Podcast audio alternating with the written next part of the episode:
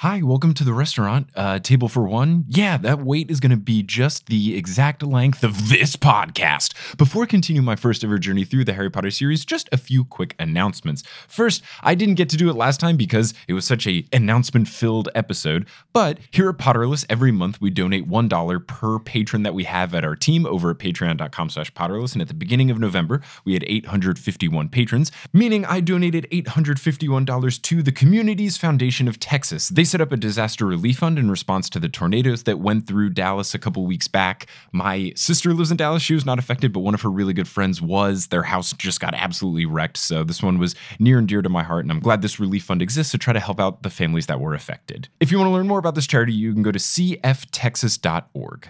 And speaking of Texas, in just 10 days, Potterless will be live in Houston, Texas with Horse as the opening act. Just a lovely little podcast that I'm a big fan of. Those two hosts are fantastic. The live show is going to be a hoot. The guest for that live show is going to be Johnny Frolickstein, who's been on the show a bunch, the best man in my wedding. It'll be very fun. Eric Silver is going to be in the Horse section, obviously, but he'll also be a part of the Potterless section too. So we've got a wonderful group of guests for the show. We have something really special planned. I'm so excited. I've put a lot of prep work into this. It's a unique format. It's different than anything I've ever done before, so I'm really excited to share that with you, Texans in Houston. And if you want to get tickets, you can go to bit.ly slash potterlesshtown and get your tickets today. And other live events this weekend, I'll be in Atlanta, Georgia for Conjuration. I have things going on Friday, Saturday, Sunday. There will be a meetup. If you want to learn about all the things that I'm doing, you can go to multitude.production slash live and just make sure you're following Potterless on social media so that once I pick a place for the meetup, you'll know when it is and where it is, and you can see my face if you'd like to. And speaking of faces of people that I would like to see, we've new patrons to welcome to the team. So shout out to Megan Andrews, Brooke Rankin, Alexandra Koge Vexelman, Zach, EJ Klin, Jordy Wright, Jessica Phillips, Gemma Monty, Mila Kabilka, Stephanie Hofert, Zoe Sponson, Amanam, Emma Nelson, Jess Charlotte, Basile Chevalier Kundrain, Bardod, Trisha O'Hara, Taylor Payne, Matt Bays, Carl Sharma, Evelina, Francesca Sacho, Sarah Leia, and someone that made their name You Can Write Whatever Here, which is true, as long as you don't write something mean. Shout out to Joe Vito Mubry, Charlotte, and Darlene Rowell, who upgraded their pledge. A huge shout out to Adam Graham, who upgraded to the producer level status, as well as our new producer level patrons Emma, Ashley Enstrom, Peter McGrath, Sophie Duda, Jack McMahon, Jen and Rose Daub, and T Pixel Guy. They join the ranks of Vicky, Aaron, Jesse, Natalie, Cloud, Frank, Marchismo, Samantha, Juan, Abid, Rose, Maria, Marie, Lisa, Ramina, Kamel, Audra, Eleanor, Rossan, Nikita, Taylor, Ali, Amelia, Sarah, Ben, Rachel, Zachary, Orchid, Vivian, Takari, Haley, Moster, Angelina, Caitlin, Grace, Raul, Ingen, Mari, Alex, John, Noel, Tao, Emily, Robin, Will, Liz, Brandon, Sarah, Claire, Rory, Gloria, Sarah, Patrick, Aliket, Veronica, Lotta, Noah, Tracy, Colleen, Jennifer, Friday, Ivor, Naomi, Tyler, Summer, Heather, Vera, Carrie, Andrea, Ella, Anthony, David, Elisa, Lynn, Cameron, Justin, Christine, Jacob, Toothless, Maya, Mark, Polly, Netta, Remy, Sarah, Nona, Zena, Harlan, Noelia, Addie, Brian, Jenny, Nikki, Cara, Courtney, Kine, Amanda, Sabrina, Alicia, Kafir, Lindy, Martha, Benjamin, Sarah, Marta, Stephanie, Justin, Aaron, CJ, Eileen, Violet, Kat, Lindsay, Fielding, Keegan, Miranda, Gale, Mr. Folk, Adam, Christina, Maya, Zachary, Kieran, Heaven, Christy, Lily, Wire Warrior, Floor, Siri, Georgia, Itzel, Topher, Peter, Candy, Skyla, Edel, Professor Threat, Kelsey, Lubin, Maleo, Lena, Daniel, Lita, Lita, Lee, Elizabeth, Abby, Lika, Michael, Earmuffs, Cara, Tiffany, Kelly, Nadia, Carrie, Jamie, Camilo, Connie, Mary, Emos, Anastasia, Jaden, Nedry, Matt, Riley, Will, Zephyr, Brett, Samantha, Kayla, Lauren, Aurora, Emma, Hermione, Megan, Out of Context, Liam, Melena, Marcos, Ella, Hannah, Courtney, Victoria, Marique, Ashton, Brittany, Phelan, Julie, The Meadows Family, Jennifer, Anna, Fake, Brianna, Karu, Teru, Sarah, McKenna, 6 Awkward 9, Anthony, Peter, Heather, Dead Cat Lady, Javi, Darlene, Brad, Thomas, Charlotte, Brianna, Kevin, Lori, Patrick, Chrissy, Alex, Charlotte, Bugaboo, Jarl, Haley, Steamed Nuggets, and Can't I Potter? Who never say nice when someone asks, How's it going? Because that just doesn't make any sense. How's it going? Nice. That means nothing past Mike. If you want to be like one of these amazing patrons and get access to bonus content, exclusive merchandise, director's commentary, live streams, you can head on over to patreon.com slash potterless. But without further ado, let's get into episode 101 of Potterless, the first of three parts about the movie version of Harry Potter and the Goblet of Fire, guest starring Lauren Shippen and Briggon Snow.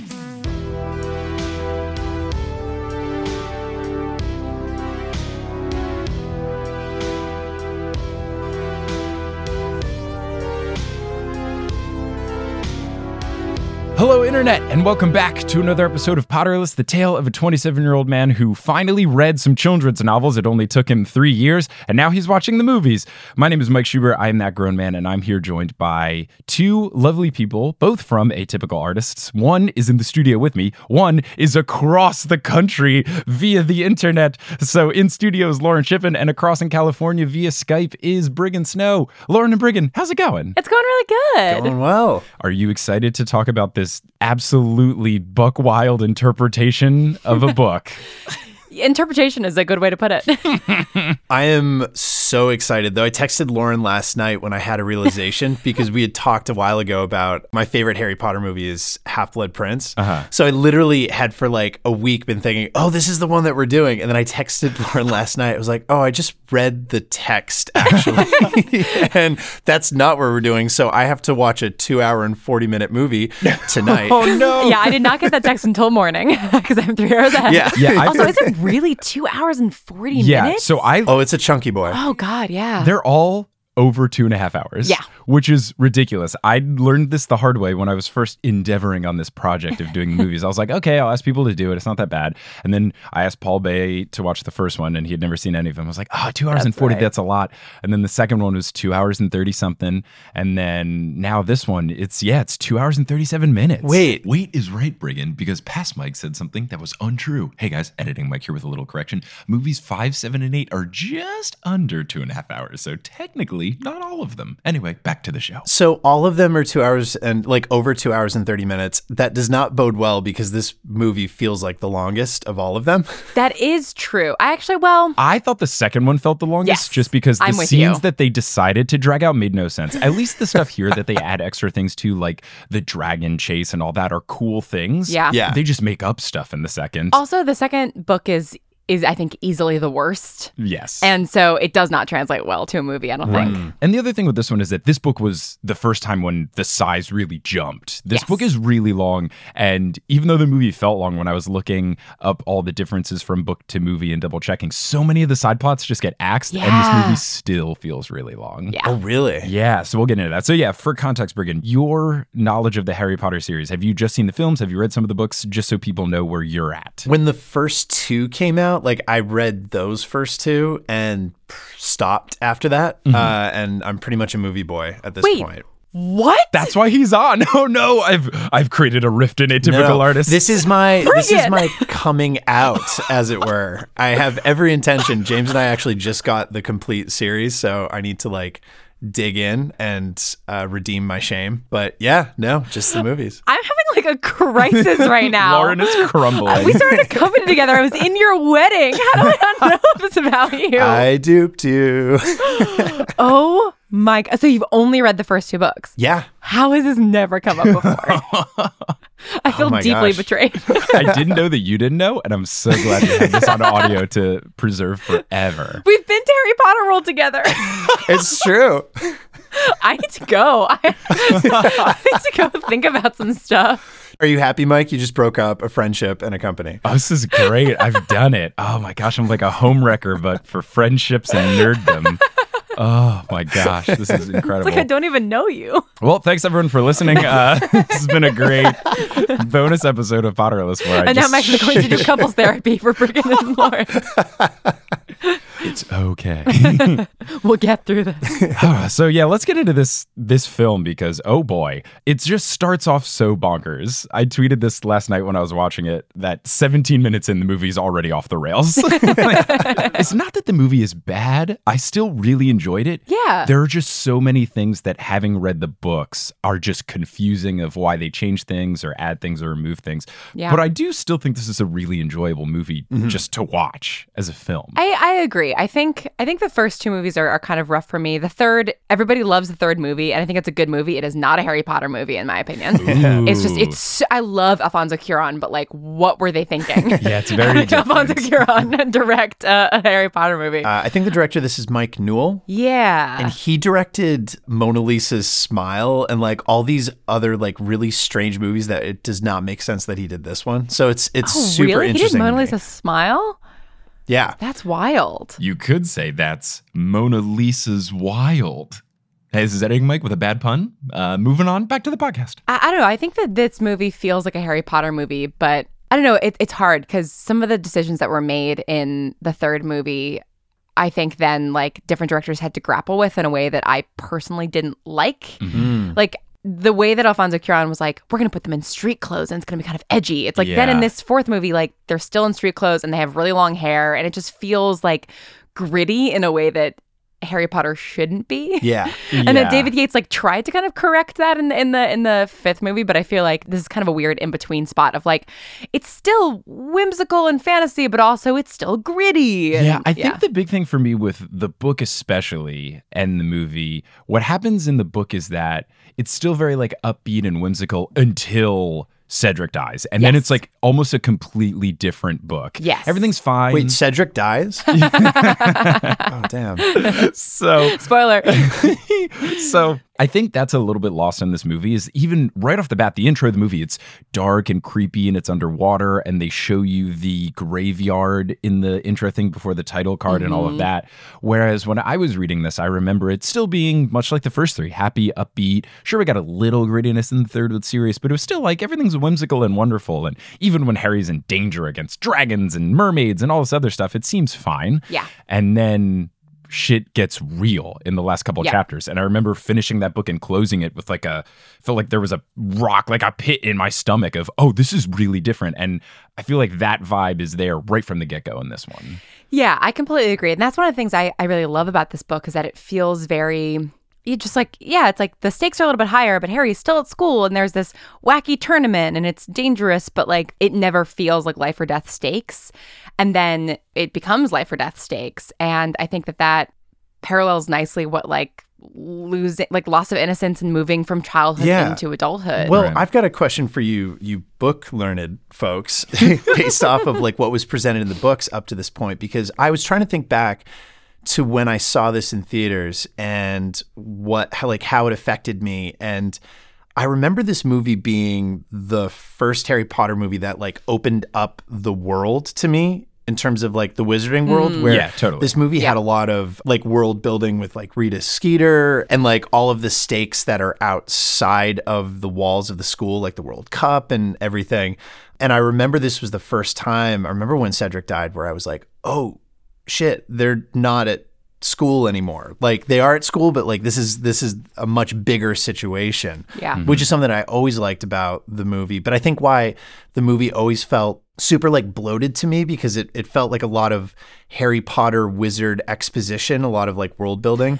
yeah I like Goblet of Fire, but I've always seen Goblet of Fire the movie as like if that's your favorite Harry Potter movie, you basic.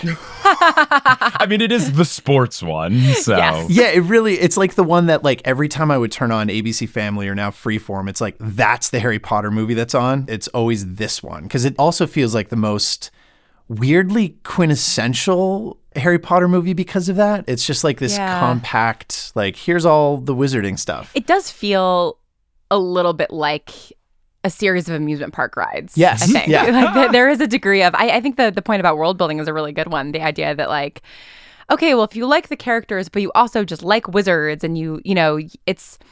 I feel like the people who for whom Goblet of Fire is their favorite movie are probably the same people that like are really really into the Fant- Fantastic Beasts movies Mm-hmm. and Harry Potter world. And, like those things are fun and good, but that's not why I like Harry Potter. Like I like Har- Harry Potter because of the characters and like the way Mm-hmm. that they interact with their wizarding world. And I think definitely in the book, like I remember the World Cup sequence in the book sort of being a little bit like exposition-y. Yeah, it was a lot more explaining of who Krum was, why the World Cup was important, Yeah. what Quidditch was like. There's all these other things where people don't understand Muggle money and Muggle clothes, and it gives you more insight into the wizarding world. Can I say how relieved I was that on the transition where they're like the game is about to start at the World Cup and then it just cuts to later. And I was like, thank God we don't have to go through a whole thing. we'll get to that because that is a choice.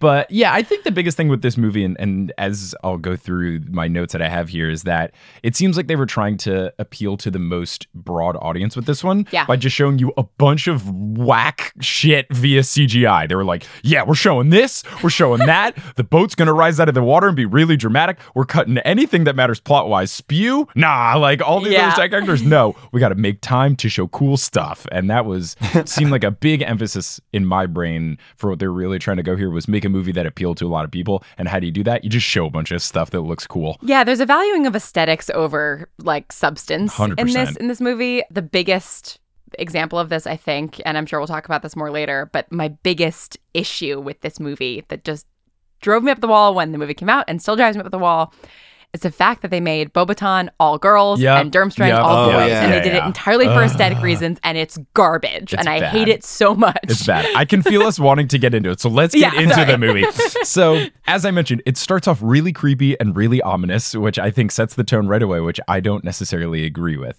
Uh, it's got the snakes slithering through the graveyard, and then there's a creepy version of Hedwig's theme that's l- more dissonant on violins. Oh, I love that music. It was cool. Yeah. Yeah. It was pretty sweet. It felt very succession theme songy, like when it has the string version in addition to having the normal version. Yeah. So that was very fun. You then get to the the Frank scene where the groundskeeper is murdered by Voldemort. And unfortunately, they changed things up. And for me, a big thing when I read this book, when I watched the movie, something I really wanted to see is that the scene is pretty much the same, except Barty Crouch Jr. is there in the movie. He wasn't there in the book, right? He No. was- okay. In the book, it's just Wormtail and Voldemort as creepy, tiny little baby thing. Yeah. and he's in the chair, and Frank comes up, and then they sense his presence. And in the book, what they say is that the chair swivels around, and then Voldemort kills him. Now, the only type of chair that swivels is an office chair yeah. or a bar stool. And they say this is like in a living room in front of a fireplace. So I always really wanted to see them have to show Wormtail dragging this chair around and it's squeaking on the ground and creaking and it's not smooth at all. And this time the chair is just kind of faced sideways and it doesn't really show it. But I remember reading the book. I was like, I wonder how they're going to do this because this makes no sense at all. Oh my god, I forgot about the fact that it swivels Yeah. in the book. you can't do that on a chair unless you have I don't know r- wheels under a recliner. Yeah, I guess there are some like living room chairs that do swivel, like in the same way that there are some that are like rocking chairs, but it's not mm-hmm. usual and definitely wouldn't be like in an English country home, I don't Not think. at all, not at all. So I was very sad that that didn't happen. and then right after this Avada Kedavra, they cut directly to the burrow. So they go right to where the Weasleys live. And in the books, Briggon, what happens is they go back to the Dursleys, and there's this whole thing of the Weasleys coming into the Dursleys to get Harry and bring him to the World Cup. And is the scene's actually really funny because really fun. they do Floo powder, so they have to come through the fireplace, but the fireplace has been boarded up, so they all get stuck in the chimney, and then they have to bust out. Then Fred and George give Dudley one of their Weasley Wizarding Wheezes candies that makes his tongue really long and purple. and then it makes this whole scene where the whole Dursley family is freaking out before Harry goes to the World Cup. Yeah, and like ah. it, you know, it's got Arthur Weasley who his whole obsession with like Muggle things doesn't is not really approached in the movies at all, and it's him, you know, trying to be like a normal Muggle person with the Dursleys, and it's cute. But I also get why they cut it out because like all the Dursley stuff in all the books always feels like a little bit of filler. Right. Wait, so quick aside on that like fascination with muggle stuff because I forget the movie, but it always frustrated me and maybe you guys can fill me in on like just general wizarding knowledge of muggle stuff, but I remember at one point, I forget which movie, but he's going through a turnstile and he's so fascinated by how it works as if he's never seen a turnstile before in the London tube. How believable is that that he doesn't know what that thing is? Like they kind of make him out kind of silly in that moment but is it like wizards truly don't know a lot of muggle technology and things Yeah, I mean, if you're pure blood and you've grown up in a wizarding community and a wizarding family, like Hermione knows a lot of, of stuff about muggles because she grew up muggle because her parents are muggles. But like, no, there's a lot of there's a lot of stuff made out of like, especially, you know, Ron and Hermione like arguing about stuff because Hermione will say something, then Ron will be like, "That's not a real thing," and she's like, "Yeah, it is. Like dentists are real," um, because her parents are dentists. So yeah, that that I think is is very realistic. The problem with that one in particular is that every year they have to bring their kids to King's Cross Station. so they would Oh, go through a turnstile Good every point. single year. So I think on a grander scale, yes, because wizards don't even have ballpoint pens. Right. But for that specific instance, no. gotcha So they they go to the World Cup, and what's interesting about the movie is like they're just going, and Harry has no idea what's going on. They haven't even told Harry that they're going to the World Cup. I don't know if it's supposed to be understood Yeah. that he already knows, but they're just going. And Harry at one point is even asking, "Where are we going?" Yeah. which I didn't know if they were asking, "Where is the port key situation?" or "I'm at the Burrow. What's up, What are we guys?" doing? but then as they're walking, they come up and you meet Amos Diggory, and then Cedric Diggory hops out of a tree. Yeah. Why was he in a tree? Oh my god. So weird. What, like, what is he doing there? There are so many random hopping out of th- like. There's one point where I think Malfoy hops out of a tree later in the film, where I'm just like, "What the hell?" They they had so many weird placements of people in this film. Yeah, it's supposed to be like a aha, I'm here, Yeah. surprise Yeah. type thing, but it just comes off really hokey and You're in a strange. tree, and it's a it's not a short tree. It's a very tall tree. It's a big dramatic fall. It makes no sense at all. I don't know if they agreed to meet there, which would make sense because then they go to the portkey. You'd think they would just say, "Let's meet at the shoe," but Yeah. instead it's like, "Okay, let's meet at this particular part of the woods," and then they get there early, and so it's like, "Well, we got five minutes to kill. I'm gonna go climb this tree." I, mean, I guess he's like a teenage boy, right? So he's, uh. I don't know, killing time.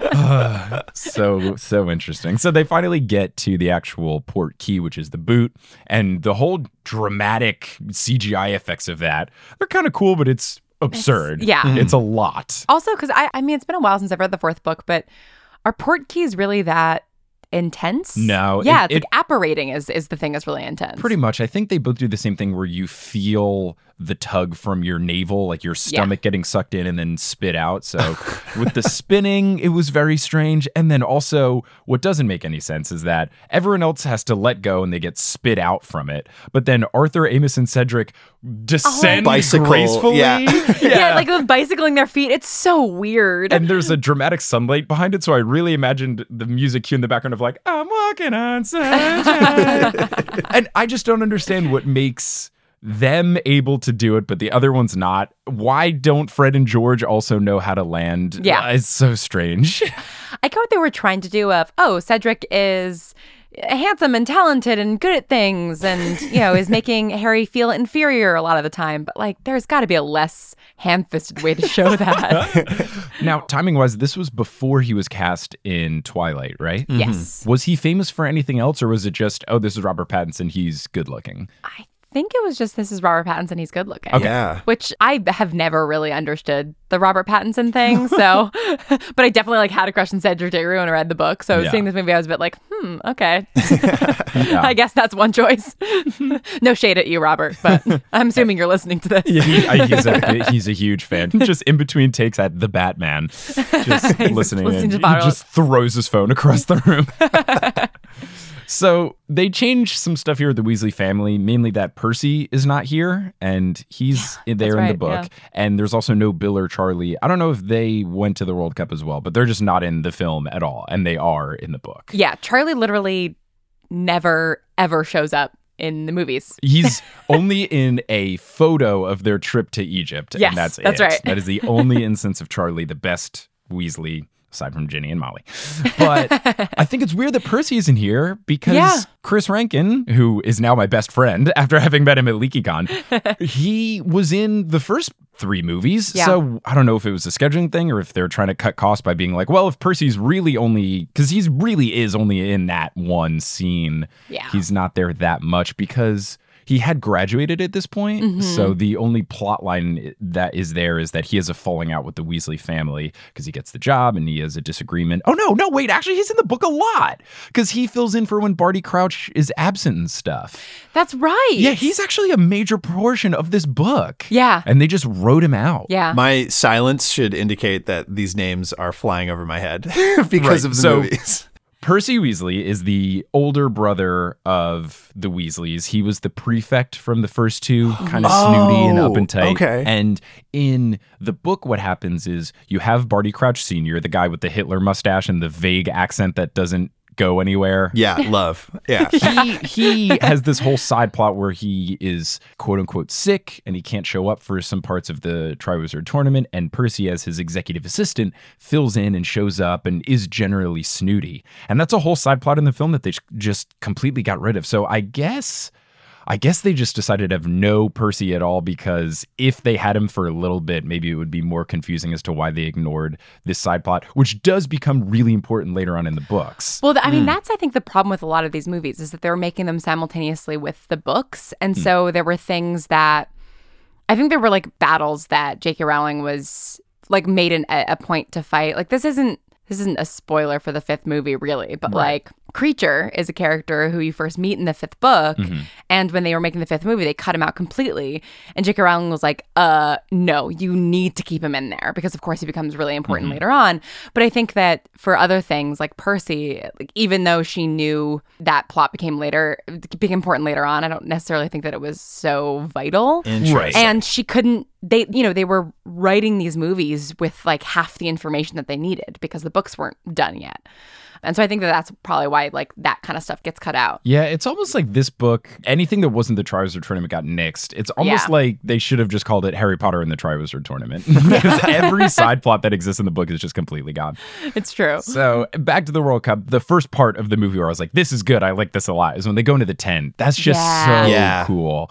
That's exactly how I envisioned it when I was reading it. And it's just Harry's confusion of how small it is. And uh, it's that was really cool. And I'm sure that was a big thing for a lot of people. I remember when I was doing the Goblet of Fire episodes of Potterless, everyone was like, it was such a big thing to see that in the movie because it was so cool. So that was awesome. But of course, killed that momentum by ruining something when they actually get to the Quidditch World Cup itself. First off, you lose all of the hype for the World Cup. In the books, it's more fleshed out with walking around the village and buying merchandise, and Ron gets a little Krum action figure that is animated like a real person and stuff. but a major thing that is changed here is that in the books, the seats that they have are taken as a compliment. So, because Arthur works for the ministry, he is invited to be in the minister's press box. And it's supposed to be really nice. That's where Barty Crouch Sr. is, and this character that you don't know exists, Briggon, named Ludo Bagman, mm-hmm. who I have a so I have a this. storied history with because basically in the books he is a red herring as the bad guy.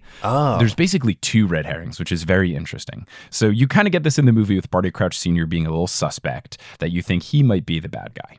And then in the book, you have him as like an obvious red herring. And then Ludo Bagman's only kind of there a little bit, but he's in a couple of scenes and acts sketchy once or twice. So for me, for episodes of I was fully convinced that he was the real bad guy and Barty Crouch Sr. was just this red herring. But ultimately, Ludo Bagman is just a not that important character. Whereas I thought he was intentionally being hidden so that it was this big reveal of, oh, you didn't see it coming, but I'm just stupid. How did you feel when you realized that he wasn't in the movies at all? I was heartbroken. Yeah. I was crushed. They basically just combine him and Barty Crouch Sr. together. Yeah. Um, they're supposed to be like a tag team in the book, and in the movie, they're just, they smush them together. So. What's weird about the way they change this is the whole interaction with the Malfoys Oh, at yeah. the game is different. I don't even know if that even happens in the book, really. I think they have a little back and yeah, forth. But I think they do run into each other. yeah, but this whole thing of I think what it is in the book is them being confused that they are going to a good seat. Yeah. Whereas in this one, it's they're dunking on them, and then the Malfoys get to be in the minister's box, but then also they're going to a lower seat, which it makes sense in Quidditch that the highest seat would be the best one because then you can see everything because it, it's all flying. So it's very strange, and it seemed un- I don't get what the point of it was was just a further drive home. I don't know. Yeah. I actually really I liked that exchange because it, it further like developed the Malfoys as like posh upper class like they have Yeah. everything at this point which like in the later movies when everything starts to crumble and he's looking like more disheveled it it made that sort of fall uh, way more impactful for me. So like that whole number one, I freaking loved the stadium and how it was Yeah. constructed and like that really metal work and it was just so cool. And I remember that shot where they're on the lower uh, gangplank and sort of like talking up to them and saying they'll you know be the first to feel rain or whatever. And I just loved that uh, separation that they set up. So I actually really loved that whole exchange and them being up in the nosebleeds. Because there's even like a later conversation I think with Hagrid where he's talking with the three of them in the woods randomly. I don't know what they were doing, but he was like, "Oh, you were a big bunch of misfits," and like mm-hmm. further driving home like them being these misfits who are lower class or middle class was was something that I I super enjoyed. Yeah, I think it makes sense because there's so much of that in the books, like nearly constantly, uh, especially since, you know, Harry doesn't really have he, he grew up so poor and then gets all this money and then his best friend is really poor and then you know his rival is this like fancy guy it's part of every single mention of malfoy and interaction with the malfoys Mm-hmm. but yeah in the movies it makes sense to like create this one interaction to deliver that same amount of information Right. And classic movie Lucius. He always ends his interactions with Harry by doing something buck wild. And this time he hits Harry with a cane. Yeah. I freaking love Jason Isaacs so much. And he's like, enjoy the game while it lasts, or whatever he says. jason isaacs is amazing he was born for that role Oh my He's God, yes. incredible. He does so well. What else is he in? That name is so familiar. Well, he played Captain Hook in that 2003 Peter Pan, which I absolutely right. loved Oh, him wow. in. and he's isn't he in the patriot isn't he the bad british guy Yeah, he's the bad guy. He's always like some sort of sniveling British villain, you know? So great. love it. I love it. So, yes, the stadium is awesome. All the effects are really cool. Cornelius Fudge ends up doing the announcement, which is Ludo Bagman does this in the books. Another thing that's really sad is that Fudge's trademark item in the books is he has a lime green bowler hat and then the books they make it black you know like a So normal human like objectively such a smart decision i'm sure the costume designer read that and was like yeah fuck that We're not doing lime green. but as me who wanted to see someone wear a lime green bowler hat, I was crushed. I was so sad. that to me feels like a choice that's trying to get at the like, oh, let's make it gritty and grounded. And it's like, no, just make this whimsical fantasy movie, please. Stop trying to make everything gritty. Yeah. Just give him a lime green bowler hat. Well, was he a fan of the Bulgarians or the Irish? Because that could have been, you know, the reason Ah. that they didn't want him to be a fan of the Irish. That's could true. Yeah, because they hadn't established Fudge really in previous movies because it's Not like e- literally every single time he's mentioned in the books, he's mentioned with his lime green bowler hat. Mm-hmm. Like it's a thing. That's wild. This is a bit weird to then just like not have that for seemingly no reason. Yeah. I mean, except for that, that's a bonkers clothing item to wear. Yeah, but that's what makes it so fun. yeah, I think that, that's the whole thing is that wizards. His name is Cornelius Fudge. like, come on. the whole thing in the books is that the wizards are not supposed to understand how Muggle clothing works. Yeah. And starting with movie three, they very much understand Muggle clothing. So I think that's part of the fun is that in Wizarding world, that's a normal hat to wear, and in Muggle life, no one would be caught dead. Yeah. but here we are. So here's something that is a little interesting before the match starts is they do the fireworks and then the leprechauns are dancing and then the Bulgarians fly in. They get rid of this whole thing where the Bulgarians also have a mascot where they have these things called the Veela. Yeah. They're these beautiful human-ish creatures that emit this aura that make people fall in love with them and at Yeah, one they're point like in the ma- sirens, kind of. yeah, and at one point they make the ref fall in love with them. It's all thing, and then the leprechauns in the movie are just fireworks, but in the books they're actually small individual leprechauns that spell things like the fish in Finding Nemo. Oh, yeah. Yeah. silverfish. Yeah, And yeah. they, they hand out gold that then Ron takes and, and thinks is real gold, but it's leprechaun gold, so it just disappears after a certain number of hours. And there's Mm-hmm. that whole thing in the book. Producer Brandon has messaged me that you can't have green clothes on the film because of CGI with green screens. But why didn't they use blue screens, oh. Brandon? I've seen 300. They use Oh. blue screens. also, figure it out. He needs a signature lime green bowler. I'm Yeah, sorry. find figure a something way. else out. Paint CGI onto his bowler hat. Like, I don't care. Make it happen. That's me as a director CGI, of Harry that's Potter. very excited for when people looking back are like, yeah, Lauren Shippen, she went on to make movies. She knew so much about CGI. But here's something buck wild that happens. And I made fun of this on Twitter last night because I don't understand this. The Irish team flies in, they run the flying V, which is great Yeah. before the match starts, and then they show part of the crowd. And you know how sometimes people have those really big banners? Mm-hmm. There's an Irish one that's just this big green rectangular banner with white spray paint that just says top of the morning.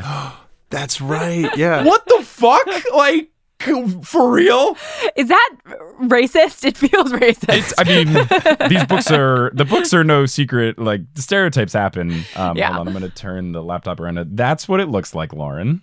Good lord. So this banner covers about four rows of the stadium and about one, two, three, about four columns as well. I would guess that 60 people just can't see anything because of this banner that that's in the way. top O the morning. Top O the morning with every first letter capitalized. And it's just really poorly done with white spray paint. Just no effort.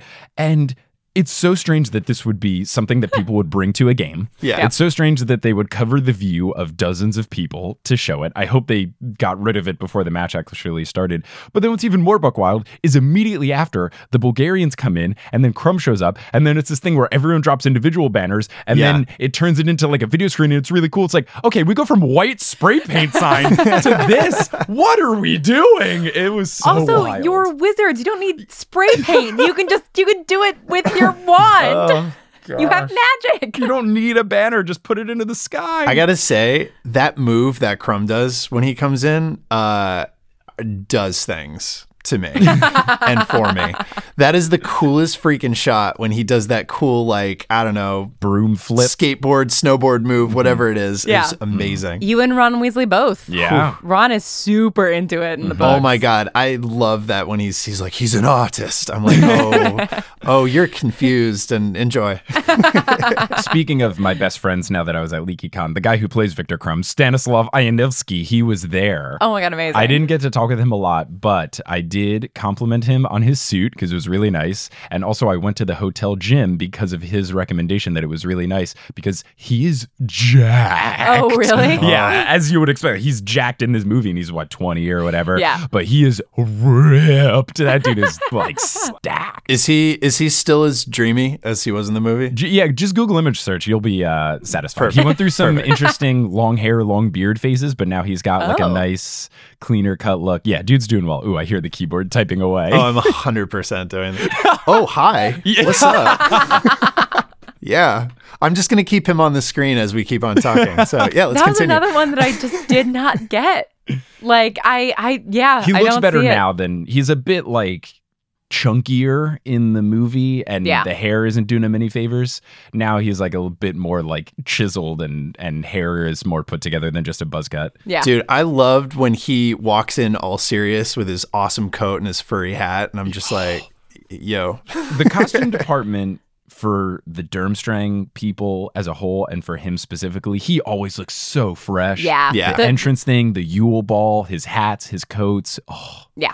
he It's looks very great. good. hmm Final thing about the Quidditch World Cup, though, is that Fudge does the announcement and says, let's the game begin, and then just shoots out some white ball, which isn't anything. it's not the snitch, it's not one of the balls. It's just the camera follows this white ball. And then it just cuts to the match being over, which I don't like Quidditch. I think it makes sense. But what's so strange is there's so much hype. There is so much hype. Yeah. yeah, here's the teams. Here's these fireworks. Here's Krum. All this stuff. Let's go. We're at the match. The kids are excited. Here we go. Wow, wasn't that fun? Like, what? Because I think if it hadn't been for the thing that happens after the match, they would have cut out this entire sequence. It would have gone from true. that first scene to Hogwarts. It, I agree. yeah, because it's just you. Other than the Death Eater stuff that then comes, like this is doing nothing. Right. Yeah. Right? It's, it's like it establishes who Krum is, but you also you could do that in like a quick scene of dialogue, basically. Like you could have Ron and Harry just telling Hermione at breakfast at Hogwarts about the Quidditch World Cup, but because they have this whole thing with the Death Eaters, Yeah. you need this scene. But like I feel a lot for the filmmakers because it like doesn't do anything. I gotta, I gotta say, coming back to this movie, the thing that I discovered that I actually really, really respect, just from like a film geek standpoint, is the transitions in this movie are to me so impactful and so interesting because like hmm. you're immediately cutting to to Ron gushing about him and you're able to he's able to sort of like wax poetic about it and you get excited. But remember there's like a later scene forgetting something like triggers Harry or some romantic thing sort of happens and then it cuts immediately to him like laying on a couch with the gold egg on his chest. And it's Yeah. like you don't have to show everything and it just jumps to like the impact of it. So like purely for like how they I don't know how much they take out of the book, which it sounds like they did a, lot, lot. but but in terms of like really moving it along and like getting to the emotional points of it, I actually was really impressed. I want to give the movie a little more credit than I have in the past just for that. Yeah, I agree with that. I think I think out of all of the books, this is the one that's sort of the most impossible to adapt because it's not a cohesive book. Mhm. It's It's chunky. it- yeah, it's chunky, and it's there's usually like an arc to the books. You know, if you, you start at the school year and you end it at this, you know, at the end of the school year, and then the stuff there's it's all leading up to something, and there's like a character growth and an arc, and this is really choppy as a as a book because of the Triwizard tournament Mm-hmm. that it really would work well as like a series of as like a min- HBO miniseries. Yeah, this, this one would be the best as TV, especially Yeah. if they bring it in. Because what ends up happening for the movie is that they just focus on the Triwizard Tournament. In the books, these Triwizard Tournament events are spread out across the year. Yeah. And there's basically Triwizard section and school section. And pretty much the movie just got rid of all of the school section and all of the side plots associated with that.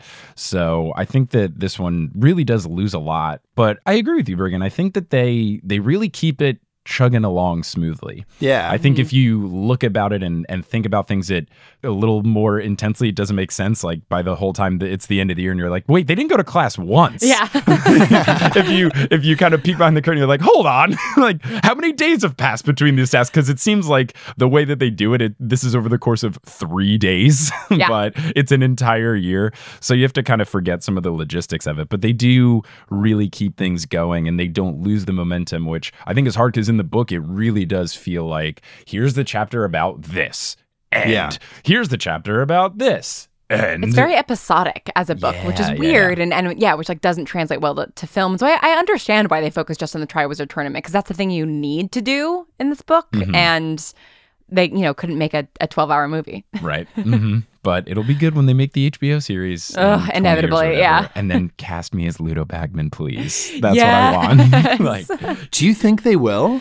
Oh, they're Oh, definitely gonna, gonna- yeah, oh. they're definitely gonna oh, make a TV yeah, show. yeah, Yeah. Oh my god. Daniel Radcliffe has been asked about it before, and he's like, "No, please don't. That's a bad idea." they're gonna but they're do gonna it. do it. Harry Potter seems like one of those movies that like you can do you know how like the Wizard of Oz it would uh, like to me I'm like why would you ever remake that sort of quintessential movie? But everyone does offshoots of it Yeah. like different sort of twists. I feel like they would do that for Harry Potter. It feels so like weirdly sacrilegious to make another one I mean, think about they're making an Amazon Lord of the Rings show, and those movies are literally Yeah. perfect. and also 87 hours long each. yes, and they they're not like I, I haven't read all the books. I've only read The Hobbit and like the beginning of, of Fellowship, but um, they seem like diehard Lord of the Rings fans love them, and then also they just work on a movie level, like they're just good movies. Mm-hmm.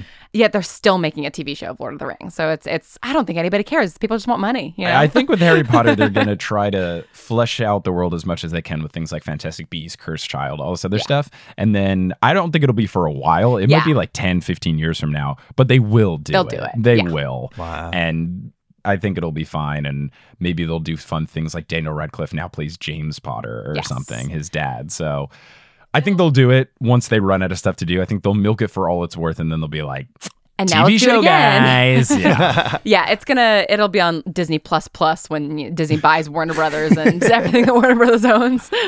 Oh my gosh. Yeah. We're either going to be completely taken over by Disney or Amazon. Yes, one of the two. one of the two. for people listening in the year 2080, you know, we didn't have prime ruler Lord Jeff Bezos. we were still Americans, not Amazon Prime citizens. Yeah. I definitely made that joke on the podcast before. it's gonna happen though. Yeah, it's gonna be so strange. Yeah, my kids listening to this like, what? What's Whole Foods? we just call it Prime Food. Well, now that we've ruined the chance of any Amazon product sponsoring the show, we might as well take a break to some non Amazon products that are sponsoring this episode in Wingardium Adridosa. Today's episode of Potterless is brought to you by Ethos. Let's say hypothetically that you are a 14 year old boy that gets entered into a life threatening competition of which you're too young to compete in. There's a very good chance you're going to die, and you're afraid that your life is in danger. So, what should you do in preparation for this tournament? You should get life insurance with Ethos Life. This is the most on brand sponsorship for this episode possible, and I'm so stoked about it. Ethos is a faster, easier, and more affordable way to get life insurance to make sure that your family is taken care of, even if you're not around to take care of them because you died in the Triwizard tournament. Understands that everybody's to have a different plan that makes the most sense for them, but they're committed to finding the best plan for you. And you can find that plan from the comfort of your computer, tablet, your phone, and it takes 10 minutes or less. All you have to do is answer a few questions about things like your health, your age, your income, things that you know the answer to, and you'll get an instant estimate. Then you can finish your application afterwards, and it just takes minutes. And of course, everybody's to be different. Mine is to look different from yours, which will look different from Harry's, different from Seamus Finnigan's. But an example from Ethos is that a healthy 35 year old can get $1 million of coverage for only $50 a month. And that's way more money than you would get by winning the Triwizard tournament, so makes a lot of sense to sign up for Ethos here. With Ethos, you can rest easy knowing the people that you love will be taken care of, confusing terms, and piles of paperwork not included. And as a Potterless listener, you can go to ethoslife.com slash potterless and click on check my price to get started today. Again, that's E-T-H-O-S-L-I-F-E dot com slash potterless. Click check my price and you'll get your fully personalized quote. So again, ethoslife.com slash potterless. Get your fully personalized quote and make sure that you're set up and your family set up because who knows if you're making it out of this tournament today. And now you'll hear words from a few sponsors who make it feasible for me to be a full time podcaster. Some of these ads will be read by me, others of them won't. The ones that aren't are inserted locally, so if you live internationally, don't be surprised if you hear an ad in your country's native language. And once those ads are complete, we'll get back to this episode of Potterless. This episode of Potterless is brought to you by Arena Club. Now, if you listen to this podcast, it should be no secret that I am both a sports nerd and more of a traditional nerd. And when you think of these two types of nerddom, there's one thing that links them together, and that is card collecting. Whether you are looking to buy, trade, sell, or display a card collection of sports cards or Pokemon cards, you should check out Arena Club. ArenaClub.com is the place where you can do all of these things. I have recently made a purchase on the marketplace. I got Lieutenant Surge's Raichu, which is my favorite Pokemon, and I didn't even know that there was a Lieutenant Surge version of the Raichu. So that is a card that I now have, and it's not just some digital thing. I can have this card physically mailed to me. So there's a bunch of cool stuff you can do with Arena Club, including their slab packs. If you have ever done any sort of card collecting, you know that ripping packs or repacks can be a zero transparency type of thing where you're just hoping you get some sort of cool card. But what's nice about the slab packs with Arena Club is that you have full transparency. You see what available cards are there, what your percentage of getting them is, what the gradings are. So it is not a complete black box. You're going into this knowing what cards you might get. And I've been using Arena Club and it's pretty cool. It's very easy for me to look up different cards. I can favorite them, see what I want. And then whenever I want them shipped to me, I can get them shipped to me and then I'll have the physical versions of them. Right now, you can get 10% off your first purchase by going to arenaclub.com slash. Wow, that is a wild offer. 10% off a $400 slab pack is 40 bucks right there. Wow. Anyways, that's arenaclub.com slash potterless for 10% off your first purchase. That's a So wild want to offer. some 10% cards off a $40 open some slab pack, packs that's 40 in a bucks more right there. transparent Anyways, way, that's whether you're a sports arenaclub.com nerd slash or a TNO Pokemon for nerd or all sorts of nerds like me, you can use Arena Club today.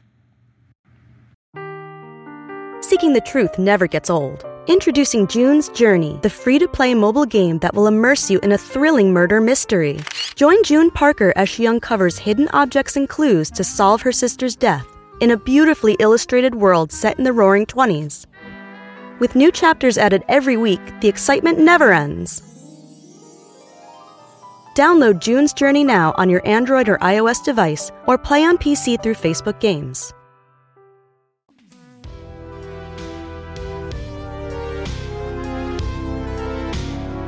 So the Death Eaters come in after the World Cup and they change some stuff, but they kind of keep the overall vibe. The Death Eaters, which are pretty much an allegory for the KKK, really hit that hard in this one with the pointy hats. Oh my Like, gosh, yeah. ah, hey, which part yikes, but also I guess that's the point. They're just Yeah. really hitting you over the head with like, hey, these guys are racist. but something they change is that Harry gets kneed in the head and then just knocked out and then wakes up and everything is burnt.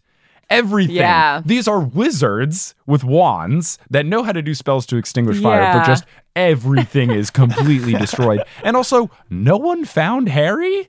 They come back, it's like, we've been looking all over for you, Harry. It's like no one else is there. It is a ghost town except for Harry on the ground, and then he wakes up. It just felt very implausible. Well, Yeah. When they were like yelled to to go to the port key, that actually raised a question to me. Like when they like arrived there, did they just leave the the boot in the field and then they just go to it? Like, can anyone use the port key? It's a whole point of discussion with port keys because port in the keys are a whole thing. books they change, but for the most part, port keys usually are an item and then they're set for a certain time, and Mm-hmm. then after a certain time they go away. So what you could have is that they had the shoe port key and then after they used it it disappeared or is just a regular shoe now and then maybe they had a port key set for when the uh, match was supposed to end. But Yeah. I don't think it would have made that much sense because realistically they would have been leaving the next morning. So this is sparked a whole. It's a whole Harry Potter thing. And also, like they set up the tent, and they like there's that whole discussion in the book about how matches can sometimes last for months, right? Like there, there was like Ron talks about one World Cup Like, where it goes you know, five days, and then Harry is like, "I would love that," and Percy goes, "I would hate that." And Yeah. it's one of the few times I've agreed with Percy on anything. yeah, portkeys are are kind of messily explained in in Harry Potter, and they I don't think they really come back in the movies at all. do they do it in the seventh movie when they're doing the Seven Potters? Because it's in the book, at least. I'm not sure. Oh, um, I feel like they don't do it in the movie, but it is in the book. yeah, that's a good point. because they use like a hairbrush and some Right. other stuff because they go to all the different ounces. I don't think Yeah, they, they kind of skip that that bit. they I just show up at the the- burrow. Yeah. So everything is burnt. And then the other thing that they change is Barty Crouch Jr., the character that is played by David Tennant, he is just not in the book until one little scene. And then the whole big reveal is that he's been doing stuff the whole time. Yeah. In the movie, they kind of hint that he is the bad guy. And then instead of the reveal being that he is actually still alive, in the book, they tell you he's dead. Yeah. The reveal just ends up being that he's been using Polyjuice Potion. You see him in that intro scene, you see him in the World Cup. I guess part of it is to make things a little more clear, but also part of it is like, well, we've got David Tennant, so let's put him in more of the movie. yeah, I think well, and I and I I'm sure that the filmmakers also thought, and David Tennant probably also thought, like, oh well, this guy definitely gonna come back. He's definitely gonna be in the future books, you know. So we should cast David Tennant. Like I'm I'm convinced that they thought that. Ah. Also, I I get why they have him appear early on in the movie because I think it would be like a really really random reveal where if it was just like, oh now there's this random guy all of a sudden. So I I think that was a, a good choice on the filmmaker's part. Yeah. So because of that, they have to change a whole lot of things in the movie. So Briggon in the book, what ends up happening is that the dark mark is cast in the sky, but you don't know who did it. And then you find out that it was made with Harry's wand because it got stolen Right. at the World Cup oh, match. The person that did it is a house elf, so like Dobby or Kreacher, one of those beings. It's this character named Winky who Oh, just doesn't Winky. exist in the movies at all. Yeah. And she is the house elf, the servant of Barty Crouch Sr. So then it's this whole confusion of like, how did she get the wand? How did she cast the spell? All this other stuff. And it, that becomes a whole nother side plot point. There's a whole house elf thing where Hermione is trying to fight for the rights of house elves. What? Yeah, and that's uh, Mm-hmm. like a again union, Yeah, she, basically. basically she's trying to start a union, and that whole side plot is just completely nixed. Dobby is in the fourth book, and he's just not in this movie at all. Yeah. there's a whole thing where Winky becomes an alcoholic, Yeah. and Dobby cares for her. It's the beginning of Dobby not sucking like he did in the earlier installments of the franchise. So there's just so much side plot stuff that. They ended up cutting, so I, I guess that's part of the reason why you have Barty Crouch Jr. being a bigger thing. I Yeah. would pay major money to see like Emma Watson and a bunch of these house elves doing like a Newsies style song and dance number uh, to unionize. I, I need that. I think we all do. That would be amazing. so one other note that I just want to say, a lot of the the hair is very interesting. oh, brother. You've got Harry's hair is really big, and from scene to scene it varies. In some scenes it looks good, and in some scenes it looks oh, rough. Oh, it's like feathered and flat iron. Yeah. Yeah, and I guess this movie came out in 2005. So as someone that starting in 2003, 2004 got a bowl cut, I get it because that was the hairstyle of people that were teenagers at the time. So I get it. But Harry's hair looks pretty rough. Ron's hair looks super rough. Yeah. Ridiculous. It's just in between being short and long, and it's wavy, and it just is very strange. But then also, Barty Crouch Sr. just has a Hitler mustache, and we're just cool with it. I know it's not as intense, but it is not wide enough to be a mustache. yeah, it's very weird. and then also just the way in which he talks. I don't know if this actor is famous. Apologies if the guy that plays him is a big deal or whatever. But he sounds like he's caught between England and France. Yeah. He just talks in this weird half English, half French, like, oh, oh, a Balticratch Jr. Uh, it's very it, strange. it seems like like he's supposed to be kind of like timid or something. Because I mean, Barty Crouch is kind of like a squirrely, weird person. So I think that he was maybe trying to do that, and it just came out very confused. it was strange. Very, very strange. Yeah. So the World Cup ends, and then they just go to school, and then they're just at school, and then right away, the Beauxbatons are here. Like it is right away. It's so immediate. In the book, it's a whole lot different because they have the scenes of them going to King's Cross. Charlie Weasley, the older brother, hints that there's something cool happening at the school and he's not allowed to talk about it. He basically breaks his NDA in the cool way and does a friend DA with his family. He's like, because they're like, oh, Charlie, we'll see you later. He's like, actually, you'll see me in like a month or so, but I just can't tell I you can't why." tell you why, but I'll be there. And there's more build up to that. And then the whole Triwizard tournament thing doesn't start until Halloween. So they're in school Yeah. for two months, or months, so. yeah. For the movie, it's just, hey, you're at school. Here's these other people. Yeah. Forget about school. We're gonna do a death match. yeah, no classes this year. We're just gonna watch four people compete the whole time, and we're just gonna deal with drama and learn how to dance instead. But yeah, it just hits you right in the face with we're at school. Other people are here too. Ah. yeah. So the first thing that happens is they have the chariot flying in, and you have Hagrid doing air traffic control, which is great. And it's something that I've noticed is Robbie Coltrane, the guy who plays Hagrid, is he a big deal? Because they kind of shoehorn him into a lot of scenes in the movies. Robbie Coltrane's a, a big actor for sure. Okay. Wait, before big Harry as Potter in he was? good at Oh acting yeah, and not just he, plays played. Hagrid. Um, um, my Bond fan's coming out, but he was in uh, the Bond movies in the '90s. Oh, okay. That makes sense. Yeah. yeah, because Yeah. they just it seems to be a common theme throughout the films is to get more Hagrid in the mix, which I don't complain with. I'm not complaining about it at all. I think it's also just that Hagrid is very much a, a fan favorite, right? He is. Sure. He and McGonagall are like the Yeah. only good adults at Hogwarts, basically. yeah, even Dumbledore doesn't end his reign too well. no. So yeah, I get it. It's just I they they bring him in a little bit more. I'm glad that they put more Hagrid in the mix because one of the side plots that gets cut is Hagrid's continual struggles with being the care of magical creatures professor.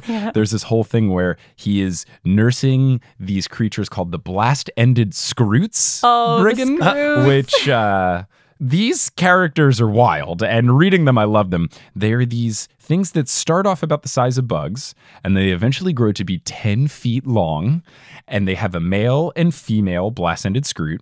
And the females have suckers, and the males have stingers, which is like a little too on the nose. but also, as their name suggests, sporadically, they just explode from their butt Yep. and then just like launch out fire and send themselves flying. And throughout the books, they start really small and then they get bigger and bigger, and the students have to keep dealing with them, and students get hurt. And then eventually, the blast ended skrewts are one of the obstacles to overcome in the maze mm-hmm. portion of the Triwizard Tournament. And then you learn why Hagrid has been dealing and really struggling with these creatures for the whole year. Yeah, they're like huge silverfish crossed with scorpions. They're awful. I would say Google it if you want, but very recently they made an official artist's rendition that was JK approved and Wait, put on really? Pottermore. Yeah, it's nightmare fuel. You have been forewarned. they Oh, are actually also in, and I think this is probably why they did it, is that there is a blast-ended Skrewt in the new Hagrid ride at Universal. I won't say Oh. when or where because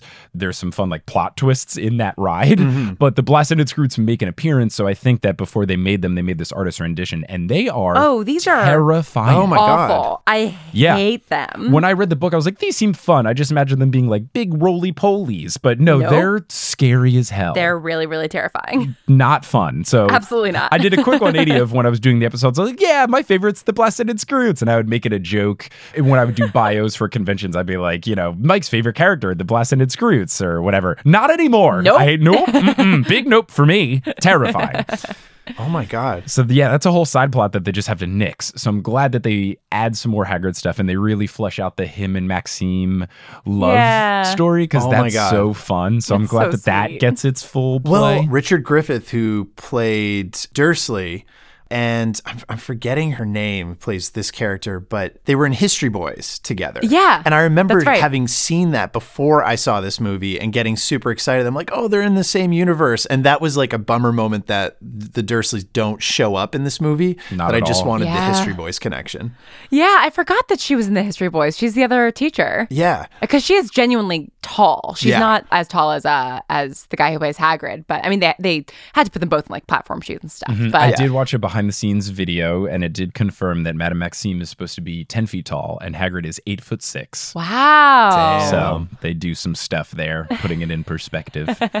But yeah, Robbie Coltrane was talking about that in my little behind the scenes That's YouTube video I was watching. I don't think I realized she was supposed to be 10 foot So tall. like That's- the fact that she's tall, like it, it's. I remember, uh, was it Finnigan who's who says it? Wait, is it is that his last name? ah, Finnigan. Seamus like, Yeah, Finnigan. That's a large woman. And it's like during that part where all the girls come out and none of the Hogwarts girls are applauding and all the boys are losing their mind. And then like it was it was such a weird moment of like, okay, boys and girls, sexualization, like the girls love the boys coming down, the the boys love the girls coming down. It was so strange.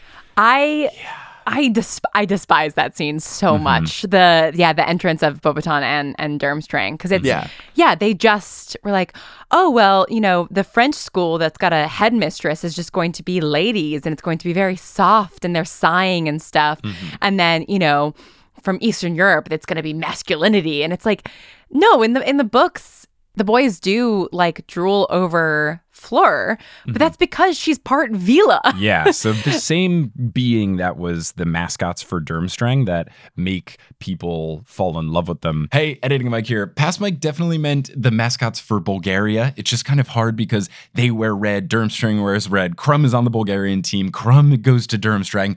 J- give him a break. Cut him some slack. Fleur, the one that becomes the champion, she is part Veela. So it's not Oh. that people fawn over all the girls. It's just they just fawn Fleur. over her and they don't understand why. And that's something later on in the movie that they get to is when Ron is like, I don't know why I, I asked her. I don't know what came over me. In the movie, it doesn't make any sense because they never talk about her being part Veela. Yeah. So it's just like, I guess she's super hot. And that's supposed to be the explanation. Oh my god. Yeah. yeah, that makes sense. They're really big on the boys and girls like puberty coming of age thing. And even watching the behind the scenes videos that I was doing it's all about that. It's all just and they keep talking about it where it's a little too uncomfortable where the directors or the writers or the screenwriters ever just like yeah like puberty and sexualization and getting having feelings for the opposite sex. And they keep saying like that direct phrase of developing feelings for the opposite sex a lot in a 10 minute YouTube video that I was like okay. Well, it's also kind of I, I watched it with James and uh, my husband, and we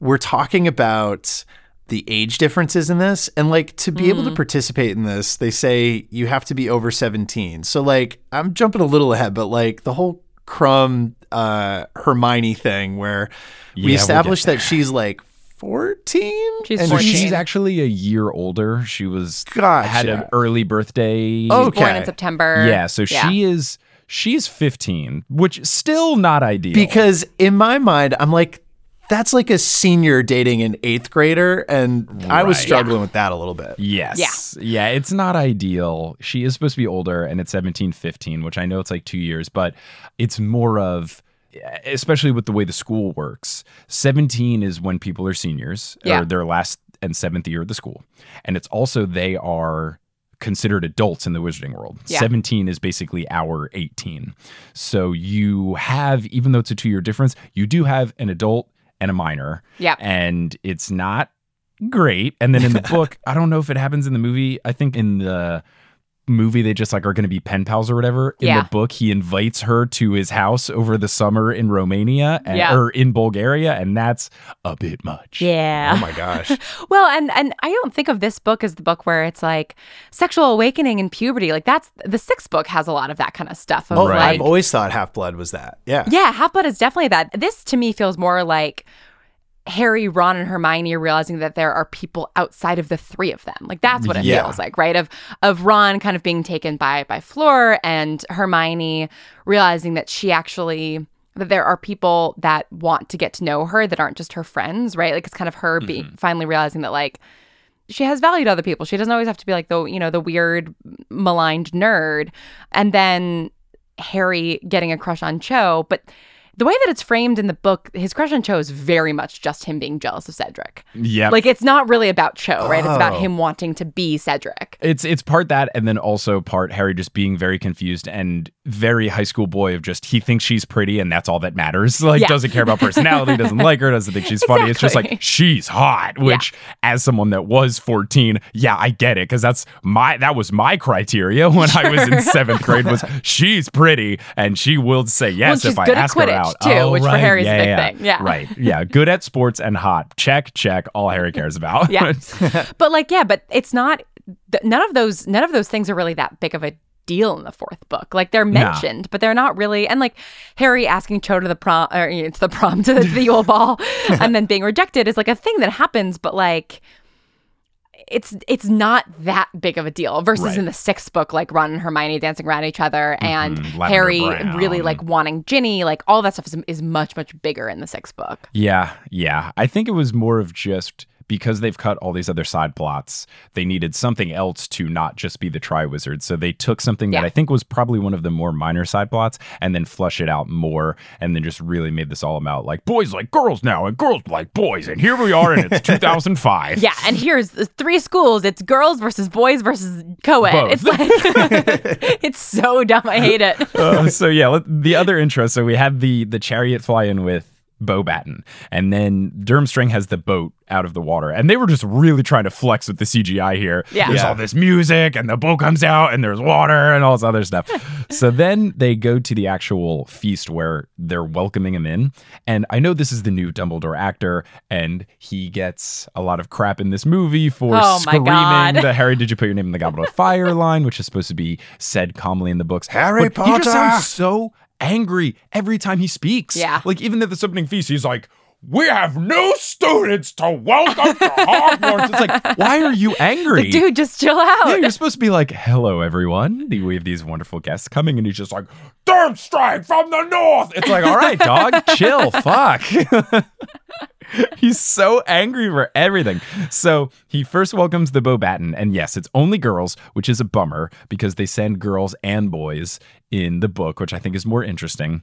well it's way more interesting too because then Fleur gets chosen Yeah. there's only one female champion and it's and sh- in the movie now it's framed as there's one female champion because she came from an all-girls school mm-hmm. versus Yeah. like actually Yeah. being Oh, worthy yeah. in a co-ed Oh, context man, I I, hate it that sucks. i hate it so much And then, correct me if I'm wrong, but wasn't it? I feel like in the book, Durmstrang only sent dudes. no there definitely are there are are, girls? girls from durmstrang too I feel I'm like pretty maybe sure. it's something well because they had to send both because they still had to go to classes. Maybe Right. it was something like only dudes from Durmstrang put their name in the goblet or something. I think Victor just got it. I think I think a bunch because I feel like I remember a girl from Durmstrang like because they all watch people putting in. putting their names Okay. in. But so let me- the Beauxbatons come in and it's only the girls and they're doing the whole like walk up and then ah, uh. which is a bit much after the after the third time they do it I was like all right this is a bit It's much so unnecessarily sexual and gross. I oh man. and then butterflies fly out. But no, Yeah. talking about unnecessarily sexual and gross, in between two of the sighs, there is a shot of just the girls' butts, just their butts. Yeah. Running and forward, someone, yeah. yeah, running like prancing Yeah. forward. It's like not even running, but it just shows their butts. That is it. And then someone on the side, I don't know if it's Ron or Seamus or someone else, someone off camera just on the side goes, bloody hell. Like right after they cut to the butts, it's like, really? really, we're doing this. This is a children's movie. What are we doing? Like that is not aged well at all. And then immediately after, as they're walking down, you've got Maxime, and then Seamus hits Ron in the back and goes, "Hey, Ron, that's one big woman." Like, yeah, dude. Yeah, she's tall. tall. cool. Like, ugh. Not not great, which I Not get. great. It's a teenage boy thing, so it's like not like out of character, but Yeah. it's still well, and also it's like they're, gross. they're trying to to point out that like maybe she's part giant because that's a whole thing, Yeah. right? But like it's just done so He says it sloppily. with such a shit-eating grin, though. Yeah. It's so like, eh, she's Look at her. tall. She's big. It's like, dude, you're Seamus Finnigan. Your whole bit is that you're bad at magic and everything blows up literally Yeah. in your face. so something that I forgot that I didn't realize was in the movie in Universal Studios, they have a performance of this entrance, which is mm-hmm. actually Yeah. pretty cool. Yeah. You've got the Durmstrang people, and they actually do gymnastics and the batons and all this stuff. And the Beauxbatons girls do acrobatics and all kind of dance moves and all that. And they have someone that does gymnastics and she's in a full unitard and it's made to look like butterflies. And what I thought was, oh, right, because in the movie there's butterflies flying out when they do the sighs and all this other stuff. But they actually do have a gymnast person in the movie, and I totally forgot that was a thing. They do, and it's supposed to. It's like Fleur's younger sister, right? That's supposed oh, to be the thing. Oh, I didn't realize that was Which, like, also feels like it doesn't really make sense because the whole thing is that like they like fl- basically fly Fleur's younger sister in so that she can be a victim in the second challenge. yeah, because she's not old enough to even put her name in the I'm pretty ring. sure she's. I don't think she's even in school yet. That's what's so weird about her being Oh, yeah, the she's gymnast. like. She's like nine years old. She's not actually at Beauxbatons yet. Oh yeah. I yeah. but I have yeah, several bones to I was very excited to see person in full unitard doing back handsprings because I thought that was just a representation of butterflies, but it's actually in the movie too. yeah. But and I gotta say, the movie unitard better than the Universal Studios unitard because it had fringe and That's true. It's pretty to cool. it. It was pretty sweet.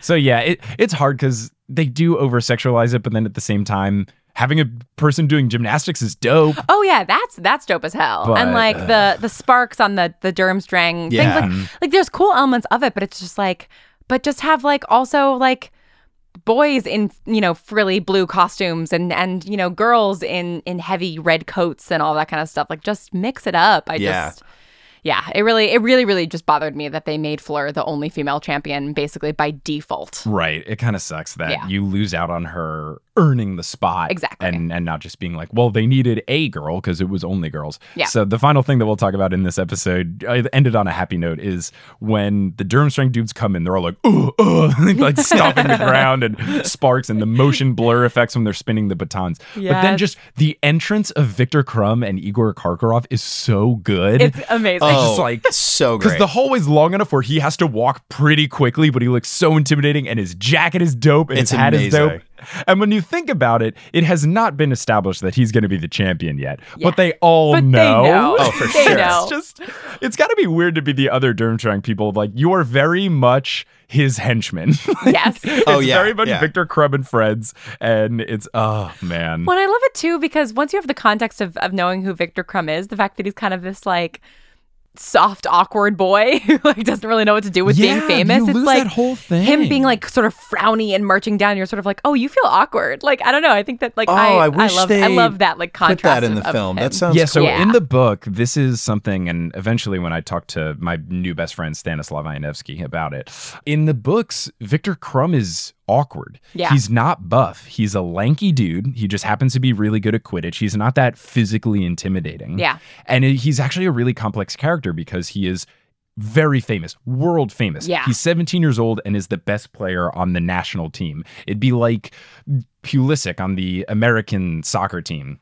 Of course, yeah, that, that yes, guy. yes. Because now, now he's in his early to mid 20s, but he's for a while he was 18 and was still the best soccer player in America. Yeah. So he had this awkward thing of dude can't even buy a drink and we're putting the entire weight of our soccer department on this dude's shoulders. So Victor Krum is world famous and he shows up to this tournament and is still kind of awkward and eventually he gets to the point where he asks Hermione, who is not super popular Yeah. to the Yule Ball. And it's this whole thing. Hermione talks about it in the movie a little bit, says he just watches me study, Yeah. but use, uses it as a way to justify him not being talkative and being, and as opposed to being awkward. Because in the books, the whole plot is that he doesn't have the courage to ask Hermione out. So he keeps just hanging out in the library I while all these girls fawn over him. Yeah. But he doesn't want them. He's interested in Hermione because he finds her interesting. Yeah, and he like ends up writing her letters over the summer and stuff. Like he's a really I want sweet that. guy. That's so nice. And it's really cool because he's world famous athlete. There's people literally following him across the school, which happens in the movie, does happen in the book. Yep. He could just pick hottest girl that is following me, but he's more complex and has more things going on where he's not just muscle bob buff pants. He's not just this meathead. And in the movies, they're just like you- I mean, it, it kind of made I don't know what came first, the chicken or the egg, but they they cast this ripped dude, and not that Stan is not like he's so nice, like Yeah. he him the human, but they just decide, yep, we're just gonna make this dude a pure meathead, and that's it because Oh, he's a boy. So interesting. I exactly. would have loved to have seen that. I know. I feel like ah. I, I feel like the the actor Stanislav like, Ianevski. Sta- yeah, Stanislav Zayaneski does like I could tell that he knew that about Victor Krum. You know, it felt like He he'd read the books, Yeah. and had like made an effort to like find those moments of sensitivity. Because yeah, it's like when the few scenes that you know, like little moments where you see him and Hermione, he's not being sort of a big meatheady guy. He's Mm-hmm. Right. like kind of like you Charming. know, like qui- yeah, like quietly talking to her and stuff. And so He's great. And just so uh, you guys know, th- as we've been talking, I've just been sending Lauren over the chat uh, pictures of present day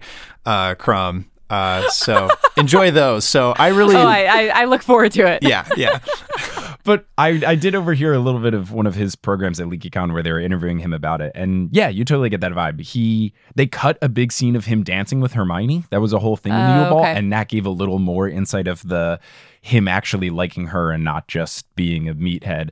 The vibe that I got is that Stan has a little bit of not regret, but he is sad that you lose some of that because Yeah. I think you're right. He he read the books, he went into it, he tried to figure out Krum as a character, and then what you get in the movie is just, oh, I'm Victor Krum, Yeah. which Good at Quidditch. yeah, it's just not who he is. It makes me sad. But on the happy note that we're gonna end on, his outfit is dope. So yay, Fresh as hell. yay, Victor, you look good. So we're gonna we're gonna put the pause on it here. We, you guys will be discussing the rest of the film in the next part. But as we round out this one, just because it is like over an hour, Oh, boy. we're not even like halfway through the movie. If people want to find the two of you doing stuff, where can they do it? I know Lauren, you wrote a freaking book. I did write a book So if you want to about tell a meathead who falls that, in love with a nerd. uh, yeah, I wrote a book called The Infinite Noise. It's a supernatural way romance, queer romance. And you can follow me at Lauren Shippen and at Atypical Artists on Twitter. what about you, Briggon? I am a person that exists in the world, and uh, you can find me at, Debatable. at Briggon Snow on Twitter, and uh, usually walking behind Lauren carrying a bag of some sort. So, yeah. nice. Love to hear it. Well, thank you guys so much for joining on. And listeners, thank you so much for listening. And until next time, as they say in the Wizarding World of Harry Potter, before they make butterflies fly out of their jackets and go, ah, a wizard on. Did you skip the intro of the last episode of Potterless? Because we have new merchandise items and they are fantastic. We've got So Good the Worst buttons, we have Violently Purple v necks and Violently Purple crew necks, as well as a whole bunch of stuff from all the other Multitude shows. If you go to multitude.production slash merch, you can see all of the wonderful merchandise that we have to offer. Potterless is created by Mike Schubert, it is hosted by Mike Schubert, it is edited by Mike Schubert, it is produced by Mike Schubert, as well as Vicky Garcia, Aaron Johnson, Jesse Horgan, Natalie Klobuchar, Klaus Lopu, Frank Chiodo, Marchismo, Samantha Rose, Juan Sanfilio, Abid Med, Rosemary Dajmuri, Lisa C. Keen, Romina Rivadeneira, Camille Doc, Audra, Eleanor Curlin, Rosanne Batamana, Nikita Power, Taylor Armstead, Ali Madsen, Amelia Kraus, Sarah Nink, Ben Silver, Rachel Guthrie, Zachary Polito, Orca Gore, Vivian the Owl, Takari Ront, Haley Hastings, Moster, Angelina Withred, Caitlin Sullivan, Grace Riggles, Arul Pineda, Inga Nodstadter, Mari Wynn, Alex Consulver, John Cocker, Noel Basile, Tao, Emily Tyrell, Robin Fernandez, Will Barrington, Liz Bigelow, Brandon Pickens, Sarah Enslin, Claire Spencer, Rory Collier, Gloria Gillam, Alicat29, Veronica Vartova, Lotta Bartova, Noah, Tracy Toya, Colleen, Jennifer Mark, Lou Friede, Jay Svensson, Ivor Peterson, Naomi Guglielmo, Tyler Latshaw, Summer Rathel, Heather Fleischman, Vera Cullitham, Carrie D. Baggeson, Andrea Kroc, Lisa Grieven, Lynn Walker, Cameron Watkins, Justin Montero, Christine Saunders, Jacob Parrish, Toothless Walnut, Maya Gray, Mark Body, Polly Burge, Netta Otabani, Remy Fontaine, Sarah Shecker, Nona VM, Zena Rosnowski, Harlan Haskins, Noelia Addy, Brian, Jenny Campion, Nikki Harris, Cara Hamilton, Courtney Hemwood, Kine, Amanda Alfred, Sabrina, Alicia McLaren, Kafir Shaltiel, Lindy Plackey, Martha Medueno, Benjamin Desmond, Sarah Shetter, Marta Morrison, Stephanie Magnuson, Justine Wade, Aaron Richter, CJ Ochoko, Eileen Gazesh, Violet Sullivan, Kat Yao, Lindsay Towning, Fielding Lee, Keegan Curran, Miranda Manning, Gail Ann, Mr. Folk, Adam Bryant, Christine Welton, Maya, Zachary Davis, Kieran Heaven, Christy, Lily Leader Williams, Wire Warrior 4976, Floor Sake, Sierra Skiarsford, Georgia, Itzel Aime Ayala, Peter Wyckoff, Kenny Kane, Skylar Lily, Ed Ryan, Professor Threat, Kelsey Lezian, Ellie Huskovchova, Lubin Maleo, Akinwande, Lena Karen, Daniel Fulkerson, Lee Lili, Elizabeth Christofferson, Abby, Luca Faccio, Michael David Yordi, Nice Earmuffs Potter, did your mom make them for you? Cara Hoyer, Tiffany Cottrell, Kelly Otilio, Nadia Vansgard, Carrie Crumpler, Jamie Kingston, Camilo Garcia, Connie Bienkowski, Mary Mateel, Imo Sarah, Jennifer Wendt, Anastasia Blake, Jaden Allman, Nedry OS, Matt Barger, Riley Lane, Will Huser, Zephyr Lawrence, Brett Clausen, Samantha Lentz, Kayla M. Simino, Lauren Wainwright, Aurora Fruhoff, Emma Clark, Hermione Snape, Megan Dick, Out of Context 69, Liam McCormick, Melena Brandel, Marco Cepeda, Ella Robertson, Hannah Zeters, Courtney Spilker, Victoria McCormick, Marique Rieger, Ashton Gabrielson, Brittany Gutierrez, Phelan, Julie Walton, The Meadows Family, Jennifer From the Block, Anna Penalber Alvarez, Fake Valentine, Brianna Jordan, Karu Teru, Sarah Saunders, McKenna Tweedy, 6 Awkward 9, Anthony Ruiz, Peter Mina, Heather Langiel, Weekend at Dead Cat Ladies, Javi Guadalupe Trejo III, Darlene Kerr, Brad Harding, Thomas Chavara, Charlotte, Brianna Cusimano, Kevin Stewart, Lori McDonald, Patrick Cribben, Chris U2, Alex Romano, Bugaboo, Jarl Sviven, Haley Logan, Adam Graham, Emma Ashley Enstrom, Peter McGrath, Sophie Duda, Jack McMahon, Jen and Rose Daub, T Pixel Guy, Steamed Nuggets, and Can't I Potter?